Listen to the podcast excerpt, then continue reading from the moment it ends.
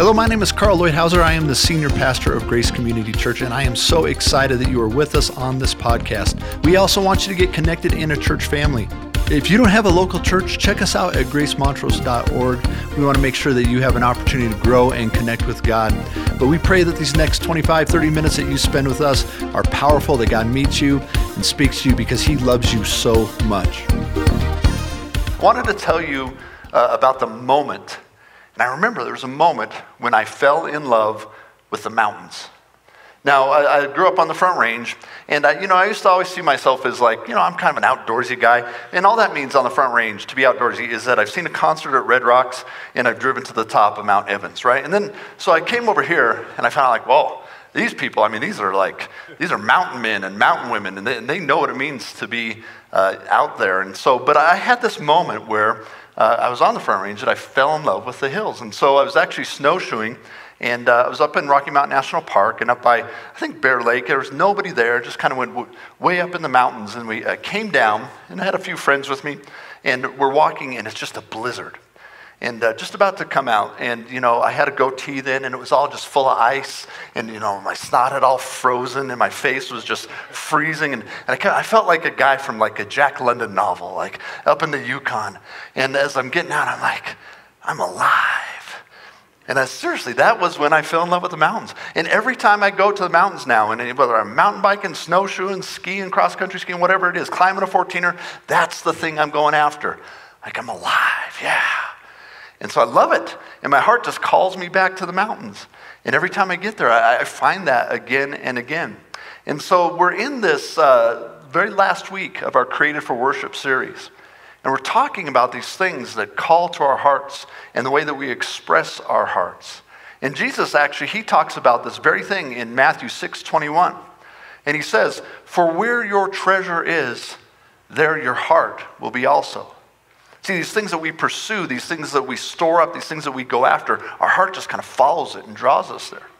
He's actually, he's talking about money. He says, now don't, don't store up treasure for this earth.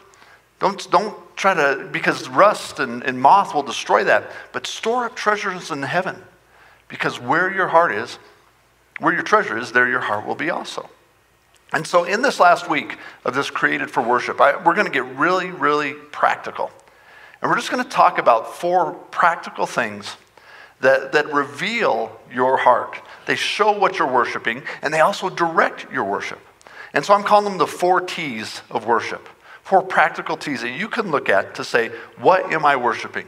And it's the treasure, the time, your talents, and entertainment. Now, I told Gina, I said, I'm going to teach uh, about the four T's, and I read those off to her, and she said, Can't you do any better than that?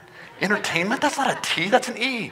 That's the only one I could find, and that's an important part of this. And we're going to really focus on two of them because they're all connected. But I want to start with treasure, your money. And it's Matthew 6 24. In Matthew 6 24, it says, No one can serve two masters. Either he will hate the one and love the other, or, that's next slide. There we go. Or he will be devoted to one and despise the other.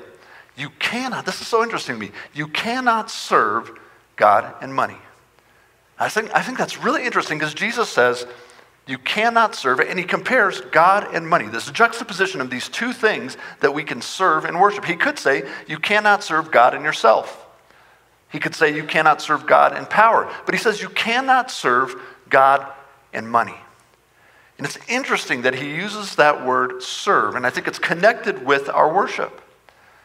And we can serve and actually worship money because money has a unique power that really only God has.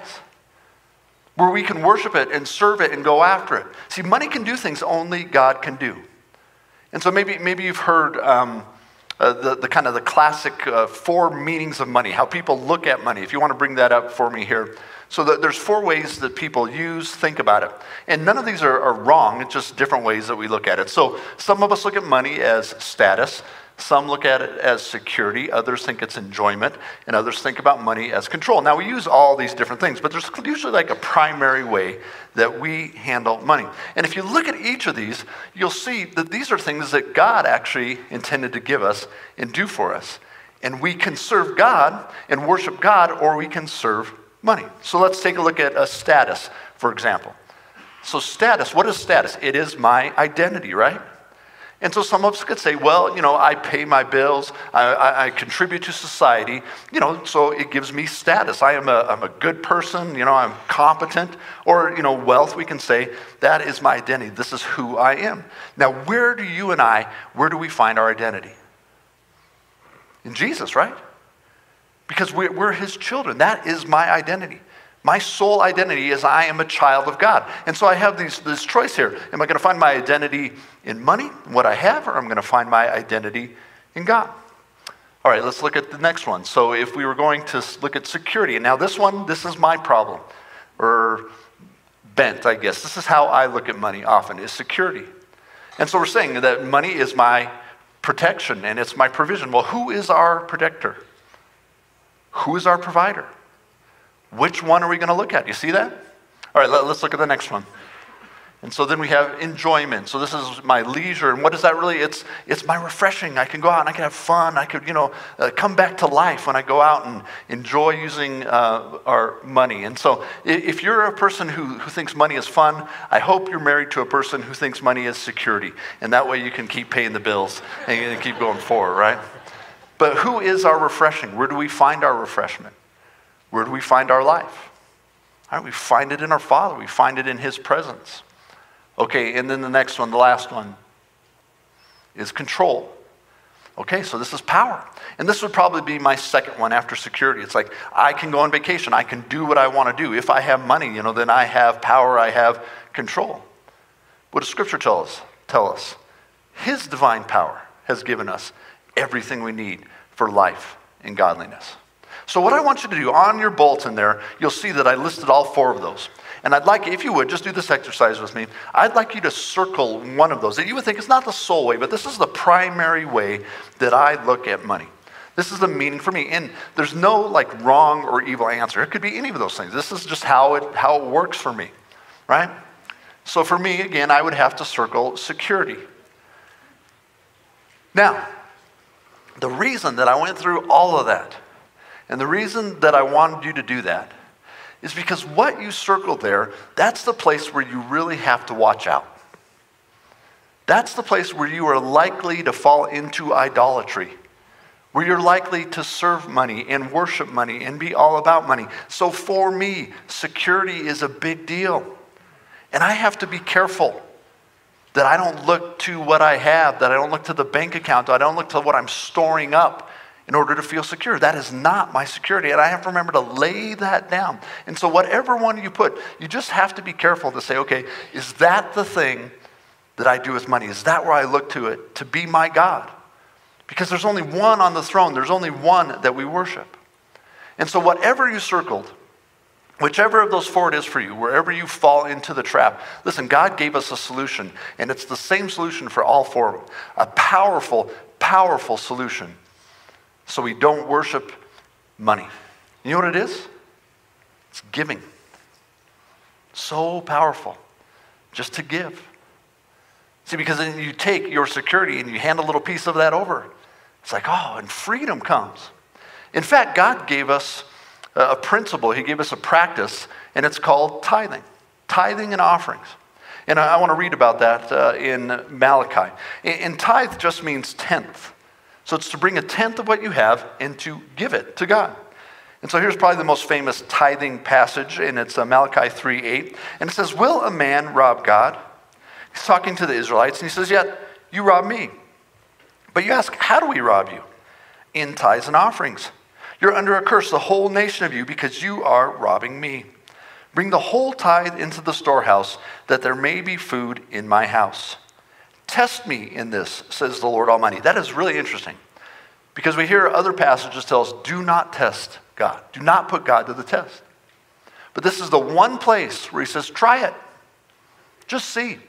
I'll tell you what, if you feel like God is asking you to start tithing, okay, and you do it for three months, and if you come back after three months and say, that didn't bring freedom to me, it didn't bring life to me, it wasn't good, we'll give it back to you, okay? He says, test me in this and see if I will not throw open the floodgates of heaven and pour out so much blessing that you will not have room enough for it. I will prevent pests from devouring your crops. See the blessing, I love that. Have you ever noticed like when God will just like keep your refrigerator running when it shouldn't? This old car, I can't believe it's still going. And God just takes care of me as I put his things first. I'll prevent pests from devouring your crops, and the vines in your fields will not cast their fruit, says the Lord Almighty. Then all nations will call you blessed, for yours will be a delightful land, says the Lord Almighty. Now, I want you to understand that more than tithing, this isn't just like a, oh, wait, well, how much do I have to give? And like, is it, is it gross or is it net? And as soon as you start thinking about that, you got it wrong. As soon as it becomes like, well, what is the rule? Uh, you know, Jesus talked to the Pharisees, and he said, you, you should tithe. He says, you should give a tenth of your, your spices and, and the rest to God. He says, but you can't forget love and justice. That that's just as important, more important, I mean, is the way that you do that. And so you think about, okay, I want to bring justice forward, which I think the gospel is the, the most, the biggest just cause there is. But that's to help the poor, to help those in need. So I want to bring justice with my giving, and I want to do it with love, cheerfully. That's what's important here, Jesus brings to us. It's not just a rule. See, because I don't believe that 10% belongs to God. I really don't. I believe 100% belongs to God. And so, my, my family, for the last 28 years, Gina and I have always given 10% of the, the first fruits. We give it to the local church, the church that we're going to, because we believe it's all His. And then we give offerings on top of that.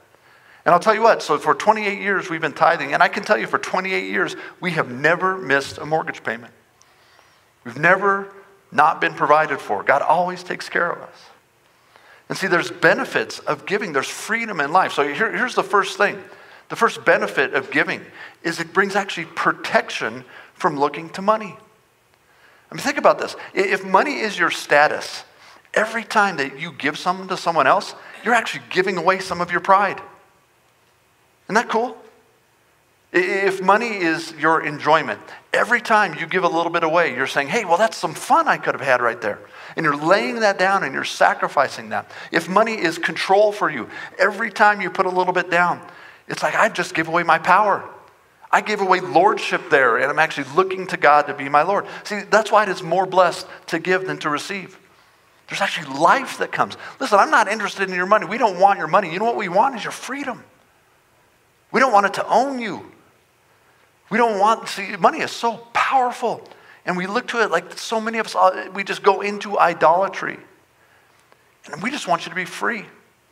You know, in, in, in stewardship, that's just another way to worship, to, to look at your budget and say, okay, now am I using, because it all belongs to God.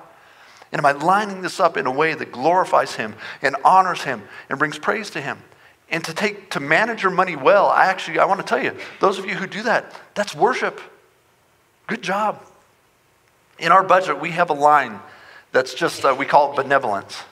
And every month, see, you see I've, I've got to do this as a practice because I, I, can look to it for security. So I've got to make sure that every month, like, no, no, nope, it's not my security. I'm going to give it away so I can be free. And so we have a line that's just benevolence. And so, and, and we've actually budgeted it in. So when we know people who need money, we don't have to say, okay, are we going to pay car insurance or are we going to help them? And we just have a line where we're like, here, boom, we got it. I love it. It's fun. It's a blessing. And then we give offerings on top of that to missionaries. Voice of the Martyrs is one that we really care about personally. This church gives to Voice of the Martyrs, just so you know, because I'm concerned about the church outside, across the world, and the persecution of the church, and we want to care for them. But it brings freedom, it brings protection to us to be generous. And the second thing it does is it brings joy and peace in worship.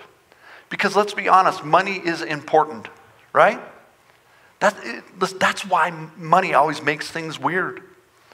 Every time a pastor is, is talking about money, I'll tell you what, you know how we feel? It's like a parent who's having the talk with the kids. You're just like, ah, money, yeah. And you guys feel like, they're like, can we just go home, you know? Can I just go to my room and stop? No, please, don't describe this anymore, right? Money makes things weird. How about like when you're in a job interview? When does it get weird? Well, what are your salary requirements? Was going great until then. And then it gets weird because it's so important to us. See, but it's see, it's worship, it's an offering. It's to take this thing that's so important and say, okay, God, it's yours. I just lay it down before you. I mean, like sheep, that was like their money back then. The herds were money, and they would offer their sheep to God. And I love this. Proverbs 19 17. If you're not sure what to do, here, here's a, a beautiful passage of what you can do to honor God. And it says, Whoever is kind to the poor lends to the Lord, and he will reward them for what they have done. Now, how many of us, if Jesus came in and said, Hey, does anybody got a, a five bucks I can borrow? How far would you go to get that five bucks to Jesus, right? And he says, Every time you give to the poor, you're lending to me. Wow, what a cool opportunity. That, that's why we have a, like a whole area here, Extending Grace, that has salaries and, resources, and it just goes to, to helping the poor. That's what that whole ministry does, our mobile food truck and the rest. Because this is something that we have to do. It's just part of God's heart, is to take money and care for the poor. So if you don't know what to do, there's one thing you can do right away. All right, now I want to get to the, uh, now that that's over, whew, done talking about money. I want to go and I want to talk about the next big T. Okay, we're just going to cover two of these, and that's your time. And I like to talk about these things together because it's, they really work together and they reveal similar things. And I'll tell you what, this is a problem for me. Because I, I just, I feel, I don't know if anyone else does, but I feel like I just do not have enough time. I was, I remember I was, last week, I was thinking, oh, ah, I just don't have enough time to get it done. There's not enough time in the day. And your time, the way you spend your time, is a power, powerful indicator of what's pulling on your heart and what you value. In fact, if you want to know what you're worshiping, if you want to know what you're chasing after, look at your checkbook, look at your calendar. And I guess I would just like to ask you if someone that, that was just kind of a third party came in and they looked at your checkbook and they looked at your calendar, they saw what you did with your money and they saw what you, they did with your time, what would they say is important to you? Whether we like it or not, it's revealing what's important to us because these are the two important things our time and our money, right? And here's my problem I don't have enough time. That's my belief, but that's not the truth. The truth is, you have all the time that God is going to give you. He allotted the day that you were born, and He allotted the last day. That's in His hand, and He gave you all the space in between. It's all you need. And it all belongs to you. Time is not, we think it is, time is not a question of quantity. Time is a question of priority. It is all about priority. And you can't have it all, and you can't do it all. Listen, there are more things to do in my job here at this church than I can ever get done. And I have to just decide okay, well, what's the priority?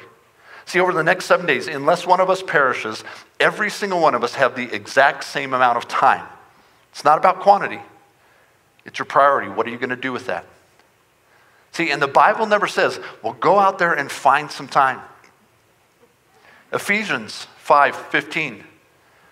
It says, Be very careful then how you live, not as unwise, but as wise, making the most of every opportunity because the days are evil. I love how the NASB says that.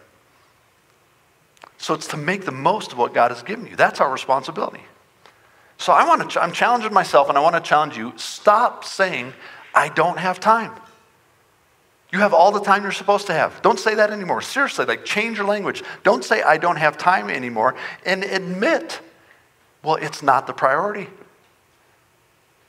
this is or this isn't a priority. Time reveals what you care about, it reveals what you worship and what's important to you, right? Now, this is really catchy and it, tricky and it's a little difficult because then the, your son comes and says, Dad, can we play catch? And what do you want to say? Well, I don't have time. But now, what you have to say, sorry, son, you're not the priority. Now, don't say that to your son. But I think you should go through the thought. And sometimes you, you do, listen, sometimes you have to say, I can't play catch right now. I understand that. But let's not say I don't have time. Let's be honest. The customer right now is the priority. Should it be? I think we need to wrestle with that and we need to be honest with that. Listen, you are the CEO, you are the sole proprietor, you, you are the owner of your time. You are in control. You get to decide. And God knows that, that we waste a lot of it chasing after this and scurrying after that. And so He gave us a wonderful solution. Just like He gave us tithe to help us with our problem with money, He gave us the Sabbath to help us with our time.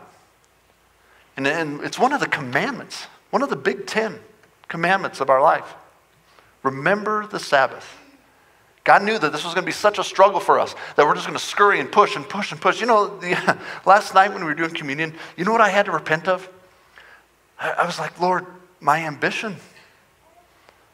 I just, I got to let it go. It's like I just mm, want more, more, more, push, push, push. And God was like, that is getting in the way of our relationship, Carl. Got to let that down. Do what He wants me to do. And so He gave us the Sabbath. And I know it's really, really hard, especially for you who own your business. Because when you're not producing, I know it's not coming in, right? But, but I wanted, I'd encourage you to test Him in this as well. To just give Him that Sabbath, make that one day where it's like, okay, I'm going to do what God did. God Himself rested, so I will rest too. And I'm telling you, He'll bless the other six. Creativity will come, solutions will come. It, it is going to be worth it. And see, God knew our problem. See, he, he knew our problem with money would be hoarding it. So He said, okay, here's the solution, give it away. And He knew our problem with time would be wasting it. So He gave us the solution. He says, okay, now take it. Take a little time and just be still. And the, the author of Hebrews gives us a great explanation of the Sabbath. He says, There remains then a Sabbath rest for the people of God. For anyone who enters God's rest, I love that, enters God's rest, also rests from their work. So it's his rest, just as God did from his. Let us therefore make every effort, work hard to enter that rest, so that no one will perish by following their example of disobedience. What a wonderful reminder in the middle of the Christmas season. You don't have to spend more money than you have. And you don't have to work harder than God is asking you to. And we get so busy and we're just running around doing all these things. And I think a lot of times we come before God and like, well, we're doing this for you. And He's like, why? I don't want that. I, I just want you. And are you making time? Are you making time for your connection and your relationship with God? Because there's nothing more important. And your time reveals what's in your heart, and it reveals your worship. And if you are not making time for your connection with God, listen, that's how my day starts every day. It's just that's about 15 minutes in the Word, 15, 20 minutes in prayer. Just make that time because it is the most important thing to me. And if you're not doing that, there is one person on the entire planet who can fix it. And that's it. See, worship with our time, it depends on two things on our posture and our priority. Okay, so first is our posture, and it's a posture of trust. It's to say, I can actually let that plate fall to the ground and I'm still going to be okay. You know, busyness in our lives, it is so connected to our self worth. Mean, that's one of the reasons that you're pressured in Christmas to do all these things. It's actually connected with, like, well, how will people perceive me? How will people feel about me, right? We get so busy because, like, I want to be super dad. Or I want to be Wonder Mom, right? It's our self worth there. And if you just understood how precious you are to God, if you just understand how approved you are by Him, I look like all I want is you. You're good enough for me. Do you know that? That God looks at you, He's like, You're good enough. You don't have to prove anything to anyone. You don't have to prove anything to me, especially. Father's like, Why are you doing that? And Jesus gives us the example. Do you know what we do? We do just what the Father is doing. No more, no less. God, what do you want with Christmas? Lord, how much money do you want me to spend? How can I bless other people? Or how much time do I need to go to these parties and do this thing and that thing and run around? And, and, and, Father, what are you doing in my life this Christmas? And yes, there's some times where it's like, okay, we got to grind it out. We got to work hard. And this is a season that He's put, in, put us in. But listen, He's also given us a, a yoke that is easy, a burden that is light. And He wants us to enter His rest. But you have to do it. You have to decide, I'm going to enter into that. To do what the Father is doing. And you know, I put entertainment up on that list because leisure time is a, it's a huge part of this. And, and there's really a plague right now, I think, with the way that we spend our leisure time. And the, the you know, I think about like, uh, like video games, for example, and I'm not saying they're bad, but I, I can't, they don't ever really make me feel rested. What are you doing with your time? And even the way we go to entertainment can bring worship. Here, here's an example. So we went to uh, the Eagles game uh, last Friday in uh, Fort Collins. They're a minor league hockey team. So I'm there with my whole family. And if you ever, one of the things that, I don't know if you think this is great, but what people like about minor league hockey is they fight a lot. And so we're watching, and the first fight comes, you know, and then they drop the gloves on. I mean, they let them go. Like until someone goes to the ground or the helmets come off, they let them go. And so there's this big fight, and Gina looks at me. She's like, What are they doing? And I said, Well, this is hockey. You know, this is what you do. And so then the second fight comes. They drop the gloves. I mean, they're going at it. She looks at me. She says, I don't like it. And so then there's a third fight, right? And they drop the gloves. And I'm looking, and me and my 10 year old daughter were like, rah, rah, rah. And the whole crowd's like, rah. And I look at Gina, and she's like this. and so I'm not lying. This, seriously, they, they are like circling around. Their gloves go off. They're just about to go at it. And it just like, it just stops. I mean, it just ended. And everyone's like, I mean, nobody even threw a punch. What? What? It just ended. And I looked at Gina, and she says, I'm interceding that they'll stop.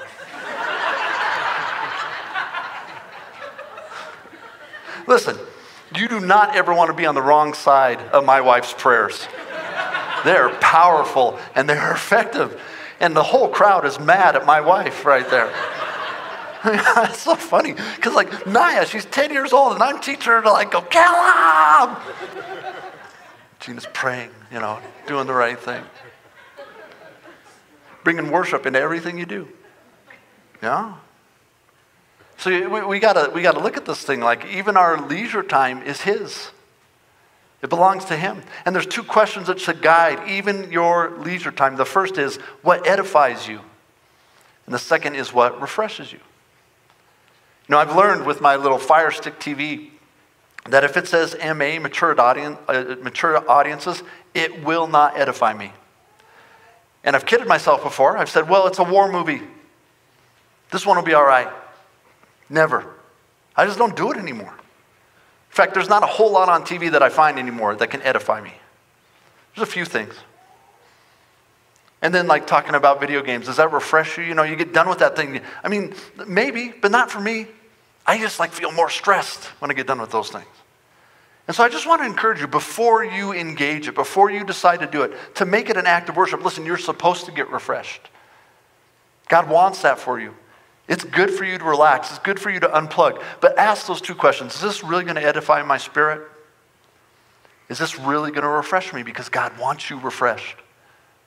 I'm trying an experiment. I don't know if it's going to work.